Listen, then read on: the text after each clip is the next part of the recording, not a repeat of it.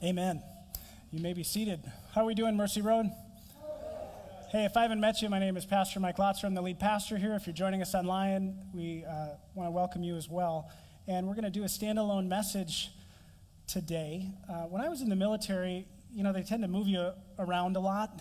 And the first two questions you tend to ask where am I going and who's going to be in charge? Because, you know, you got to have some choice about where you're going, but ultimately the U.S. Army decided that. And then you really didn't get to choose who was in charge. You were under the authority of a commander, and so as a chaplain, I'd always get to know the commander and get a sense of what this particular tour will be like, this experience. Many of you have lived a very similar reality uh, as you've come through grade school and high school, maybe college or graduate school vocational school, as you've gone through different careers or jobs, you, you show up and, hey, where am I going? Oh, I guess that's the next step. And who's going to be in charge? Who's my teacher? Who's my boss? Who's my manager? Interesting questions, though, to ask in our current cultural moment. Where are we going and who's in charge? Because the truth is, from an earthly perspective, this is an anxiety producing question where are we going? Well, never in most of our lifetimes have we experienced anything like this a prolonged sense of, I don't know. I don't know when there's going to be a vaccine, or when that will be effective, or when people will take it, or when culture will start to shift to some of the norms we enjoyed before. Maybe it never will feel normal. I don't know where we're going because I can't really envision what my life will be like one year from today. Can you? No, you really can't. We don't know when it'll be normal, for example, to go to a Vikings game. I had the opportunity to be at the Minnesota Miracle. Remember that a few years ago? And, you know, my football fan friends hate when I bring this story up because I'm not much of a fan. But people, after that touchdown, were hugging each other and crying and high fiving. And I was just thinking to myself, will that ever happen?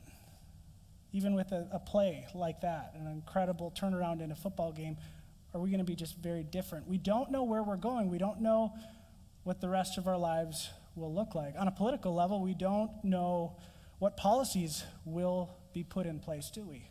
Because we don't really know who's in charge.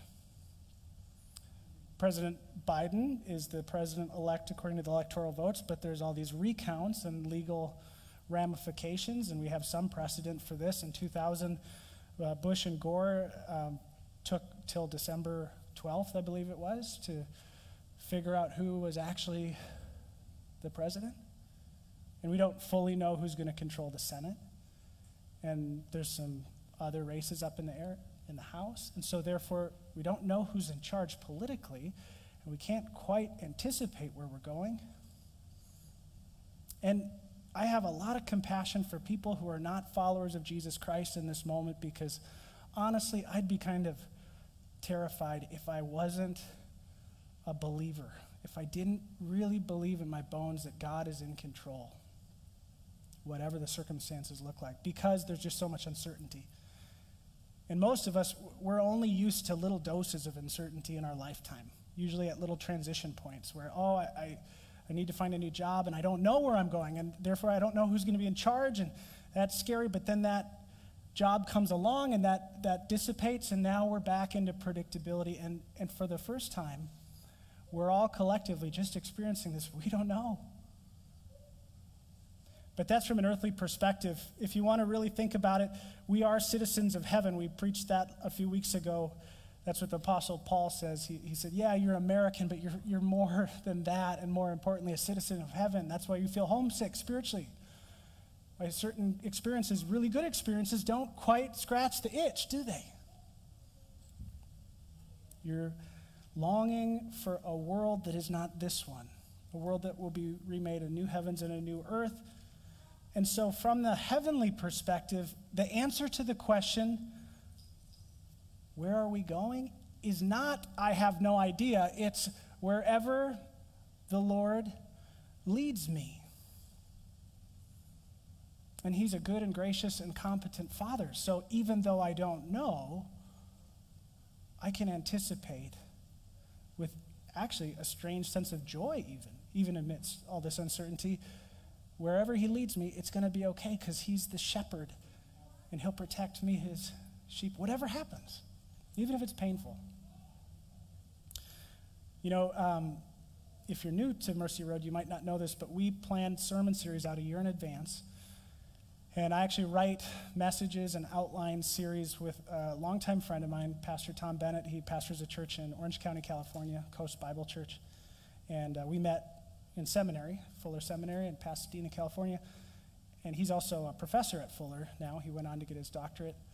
And so we're a good tag team. And uh, each October, I fly out. So a few weeks ago, I, I flew to California, and we spend three days where we kind of break our brains just writing all this content together prayerfully. And Pastor Chad this year was able to join us over video conferencing. So we're, we have three different pastors speaking into this and really praying together and thinking through what makes sense. And it was a challenging year to write, right? Because there's so many unknowns in 2021. But if it's okay with you, I'm going to diverge a little bit from our traditional just going through scripture line by line. And I want to share a little preview of 2021 sermon series. Is that okay? Because think about it, this is going to comfort you a little bit because it's not like the government has a real clear plan.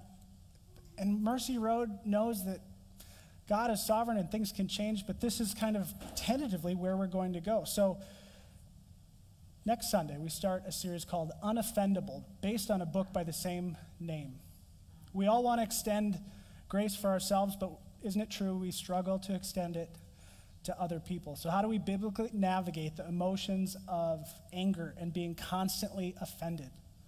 The thesis of the, the series will basically say Scripture is pretty clear. You don't have the right, you're not entitled to live a life that is chronically and constantly offended at everybody. It's not how God designed you.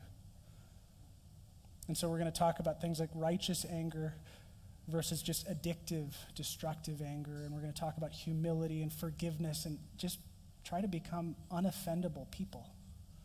And that will be timely, and that will be three weeks. And that will lead us to an Advent. Advent means the coming of Christ. So, the Advent series anticipating Christmas. So, starting in December, we're going to talk about Christmas comforts. And we're, we're basically taking 2020 as a case study, saying, like, if there's ever been a year where some of the traditional comforts of Christmas are stripped away fully or in part, it's 2020. It affects gathering sizes, and there's even when we gather, this fear, and there's sometimes a mask or we can't hug, and the Christmas cookies don't taste the same if you don't get to hug. And, and there's just a lot that gets in the way, but we're going to look at the actual biblical source of comfort in Christmas, the Savior. And we're going to look at different aspects of why Jesus comforts and how he comforts. And he's the sympathetic Savior. He gets what we're going through. He is the tender Savior, and He is the assuring Savior. And that'll lead us up to a few Christmas Eve services. One will be indoors, one will be a drive in service to accommodate different folks. And then in 2021, we're going to start the year off with a five part series called Guardrails. North Point Church in Atlanta piloted this, and normally we write all of our own content. But this was a series I found so powerful. I preached it almost 10 years ago now at a previous church I served. Uh, guardrails, of course, are those metal things on the road that keep you from doing maximum damage, keep you from driving off a cliff. And so we're looking to the book of Proverbs to set up different types of guardrails in our life, whether that be financial, uh, ethical, sexual, relational, with regard to the friend groups we hang out with, practices, disciplines we can put in our life in 2021 to make sure we don't blow up our marriage because no one intends to do that just like no one intends to drive off a cliff.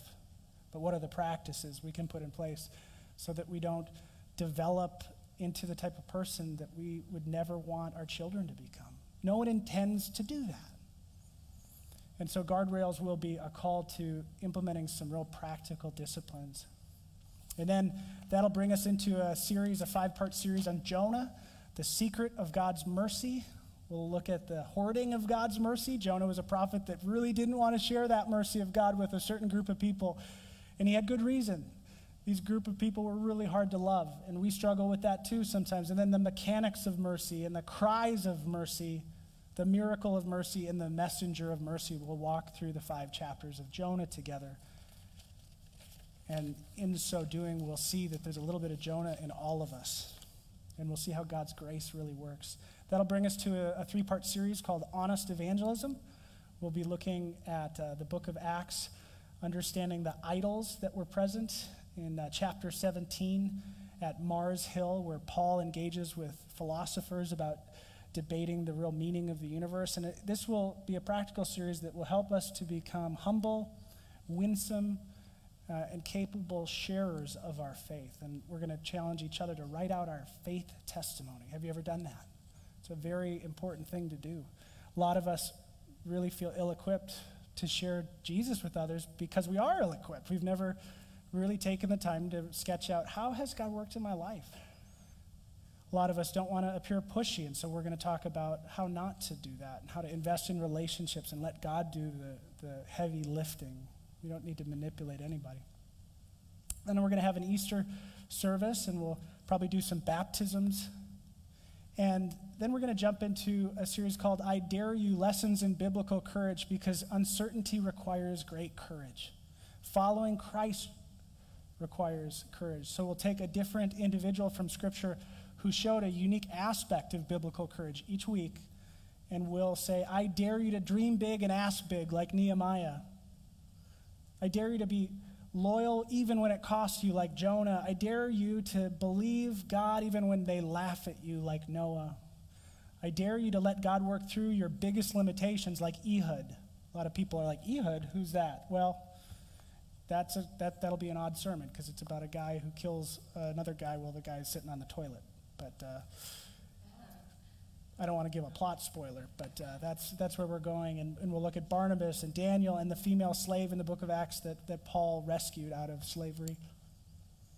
And then we're going to do a, a just a two week series on God's peace and mental illness, talking about how do we destigmatize mental illness. Do you know that if you're a part of Mercy Road, it's okay to not be okay here. You don't have to pretend like you have it all together. And it's okay to talk about mental health. And so we're going to have some Christian therapists here uh, and, and just destigmatize that. But we're also going to talk about the spiritual aspects of mental health. And we're going to try to be very um, intellectually honest and biblically accurate about how we address this important subject. And that'll lead us to the summer. We have a tradition here at Mercy Road of going through a book of the Bible for the entire summer. We did Philippians last summer, lessons from lockdown. This coming summer, we're, we're either going to do the book of Revelation, what could go wrong, or First John. And both of those books, I think, are relevant, but we're going to we're to let the Lord lead us on, on which one we'll go through in the summer. And that'll lead us to a short uh, one week ser- sermon on fasting and prayer. This is a mystery for a lot of us. Fasting is actually feasting on God, it's a discipline. Um, and then we'll kick off a series on the, the life of David. There will be giants. Most of us think of uh, Goliath as the only giant that David fought, but there's actually a lot more. We'll look for six weeks at how, how David fought the, the giant of honor, the tendency to want to defend his own honor versus defending God's honor. That's really what was going on with Goliath and the giant of jealousy and desperation and authority and intergenerational sin. And that will bring us to Halloween next year. And we, we have a two part series on the demonic. People have questions about spiritual warfare and the nature of that. And we're going to we're going to talk about that and, and really look at kind of the cultural idea of Halloween. And, you know, it's fun and we're not canceling Halloween or anything like that, but we want to really understand that there is a spiritual battle going on, and we'll, we'll talk about that. And then we'll finish that out in November of next year on a series on the preciousness, the pricelessness, and the potential of life at every stage, and why, why life matters. Every life matters. Your life matters. Your parents might have looked at you as an accident or a oops or a mistake, but God doesn't. You're on purpose. So am I. So is every other life. That's why it needs to be defended and cherished. And so we'll talk about that. And maybe all of it will change. But here's the thing the book of Proverbs is, is wonderful in reminding us, Proverbs 16 9, that we make plans and then the Lord determines our steps. Most of us assume it's one or the other. I make my plans, And then God just blessed my plan, blessed my sermon series, God. I'm not changing it. Or we were of the mind of saying, I'm not going to make any decisions. I'm just going to sit here and God, you just have to move my arms and legs like a puppet and do things because life is too hard and I don't want to try because I'm afraid I'll fail. And Proverbs says, No, you go make the plans, make them diligently and prayerfully and wisely. And, and then God, if you're open to God being God and you not being God, He gets to direct your steps, which means anything and everything is up for grabs to be changed on this. And that's how, that's how we outline our messages, and much of our programming flows from that. It's written in community, it's written in prayer, and it's submitted to the authority of God shaping and changing it all because we don't know where exactly we're going, but we do know that the Lord, Jesus Christ, through the Holy Spirit of the triune God, is leading us. So that would lead us to the second question. Where are we going? We, we talked about that, but who's in charge? Who is in charge? We don't know who the president's going to be yet. We don't know who's in charge in a political sense completely. Um, but from a heavenly perspective, there's another fascinating proverb. You may have never heard Proverb 21, 1 through 2. Let me read it for you. The Lord can control a king's mind as he controls a river. He can direct it as he pleases. You may believe you are doing right, but the Lord judges your reasons. What an interesting metaphor. The Lord can control, He has the ability to control a king's mind, his thinking, his planning, how he feels about a certain people group, policies that he might choose to enact or not enact. He has the ability to influence and control any and every earthly king in a similar fashion to the way he shapes rivers, bodies of water. Now, think about this for a minute. Rivers are forged over long periods of time through complex, multivariate processes. Sediment flows to the right, and it all bangs into the side of the bank, and it must feel very chaotic for the sediment, right? And the, and the flow of water, and it creates this S curve. And then it goes to the opposite direction, and it, the same process happens on the left, and the right, and the left, and the right, and the left. Martin Luther has a funny quote. He said, All of human history is like a drunk man on a horse. He goes to the right, he goes to the left, he goes to the right. And so we see this kind of seemingly chaotic movement of a river. But if you ever get the chance to get in a helicopter, I, I used to do this over Iraq all the time, and I, I always loved to see the Tigris and the Euphrates, to see the river from the aerial view. You can see the logic, the order in it. It looks illogical from the bank. Why is it snaking through things? And it doesn't even look fully symmetrical and it seems crazy, and yet, wow, I see how it, it moves and it actually flourishes the land where the land touches the river, and there's, there's some sort of craftsmanship to it, and it lends itself to flow into the sea or a big body of water. It's almost like an art. And it's one far more complicated than anything we're capable of. Think of human history as a timeline like a river that God is shaping. And on the one hand, every individual choice that is made in human history is a variable in all of that and has consequences. And yet, God is so in control and so sovereign. He's such a good river shaper that He's able to shape the flow of outcomes and time in human history itself. Now, that proverb is helpful, but as we kind of come to a close here, I'd like to share a little more pointed example from the history of God's people.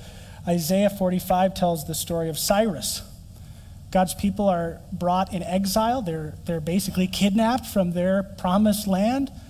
They're forced to adopt a new worldview and customs, and there's a remnant faithful group of God's people who endure even in that circumstance. And many, many years go by, and rulers are cruel to God's people. And then one of them rises up who should have been logically the most cruel. He was following that trajectory. His name is Cyrus. but for some reason he acts differently. And the prophet Isaiah, speaking to Cyrus, has this to say This is what the Lord says to his anointed, to Cyrus, whose right hand I take hold of to subdue nations before him, and to strip kings of their armor, to open doors before him so that gates will not be shut. I will go before you, and I will level the mountains. I will break down gates of bronze and cut through bars of iron. I will give you hidden treasures, riches stored in secret places. He's speaking a dictator's language here, you know. Hey, I am able to do the very thing that you want more than anything. Remove all the obstacles, make you famous, get you the riches, topple nations. That is well within my power. But then he says, so that you may know I am the Lord, the God of Israel, who summons you by name. For the sake of Jacob, my servant, of Israel, my chosen, I summon you by name and bestow on you a title of honor, though you do not acknowledge me. I am the Lord, there is no other. I mean, just pause there for a minute. Think of how crazy that must sound to a dictator who believes in a bunch of foreign gods, violent foreign gods, and, and one of his subjugated little people groups, just a little clan of his minions that he kidnapped through his previous lineage, his predecessors kidnapped and brought here and gave a hard time of it. They, they have a little prophet that says, Hey, this is what the one God who made everything has to say to you. I'm in control, I'm driving. And the only reason you have any power is because I allow that. I summon you by name and bestow on you a title of honor, though you do not acknowledge me. I am the Lord, there is no other. Apart from me, there is no God. These are astounding words.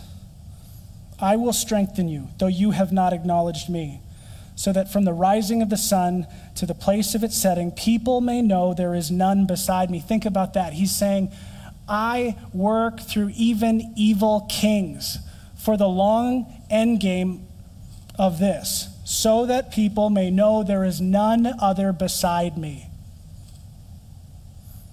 I form the light and create the darkness. I bring prosperity and create disaster. I, the Lord, do all these things.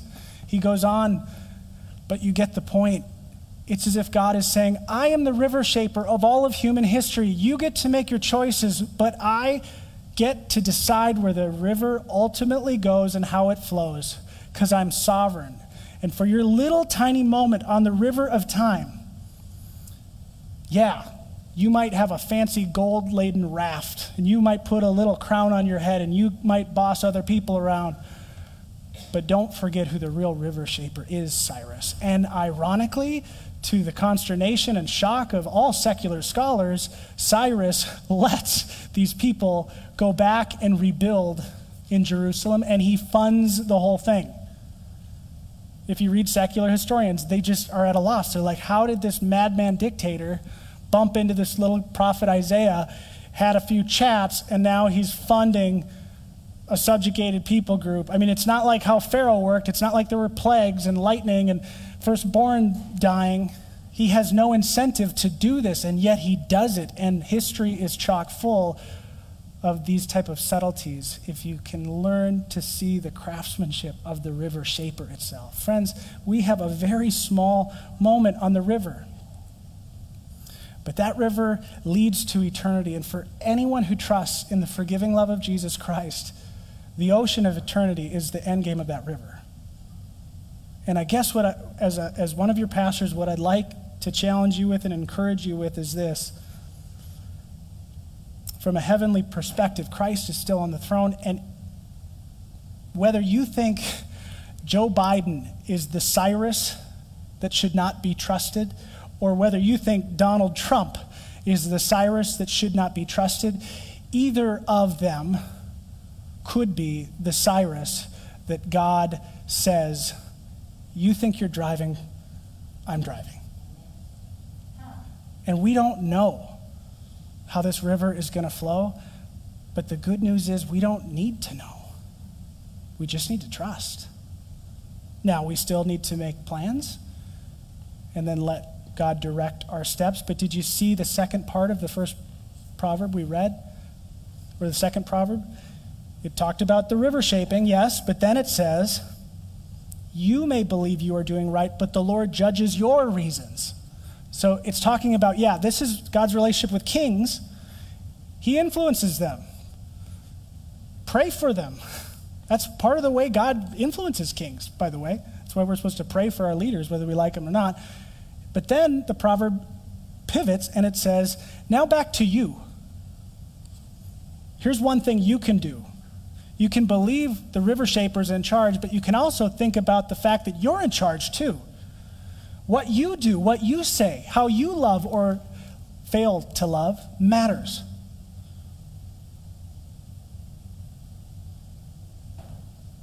You may believe you are doing right, but the Lord judges your reasons. You may think you know what's going on, but the Lord, if you listen to his still small voice, might just say, Stop. Humble yourself. Take a breath.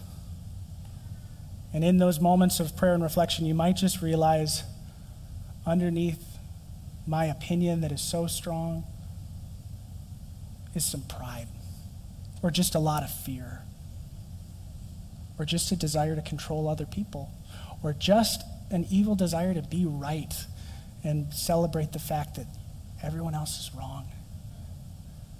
Who's in charge? God is in charge. The river shaper's in charge, but to a smaller extent, you and I are in charge. And that is why we need to examine every motivation in our life and depend on Him to change our plans, change our opinions, direct our steps as God's word instructs it, as the Holy Spirit convicts it, as Christian community forges it. Where are we going? From an earthly perspective, no idea. From a heavenly perspective, we're going wherever God leads us. Who's in charge? From an earthly perspective, no idea. From a heavenly perspective, Christ is on the throne no matter who is in the White House. I'd like to close uh, today by inviting Pastor Chad up. I just came from a prayer retreat uh, with our denomination, and uh, Chad just came from visiting his elderly mother, 11 hour drive both ways, so he had some good prayer time. And uh, we're both people who are really solidly convinced that life goes better when we spend more time in prayer. Amen. And so we'd like to pray uh, for you just for a moment and just lead us in a time of prayer. Chad, would you do that? Will you please join me? Lord God, thank you for this reminder. We look at the world around us, and, and sometimes in our flesh, fear comes, uncertainty pours. But we lift our eyes into the hills and we remember where our hope comes from. Our hope comes from the Lord, the maker of heaven and earth. Lord, you are the river shaper. And, and, may we remember that as those who put our trust in you, may you lift our eyes. May you help us be humble, be light, be hope to those around us. Those who are looking to the left and right and, and are feel fearful, Lord, may, may we give them strength and may our faith wash over them with the love and hope of Jesus. Lord, what a privilege to serve you. What a privilege to be your hands and feet in this season that you have placed us.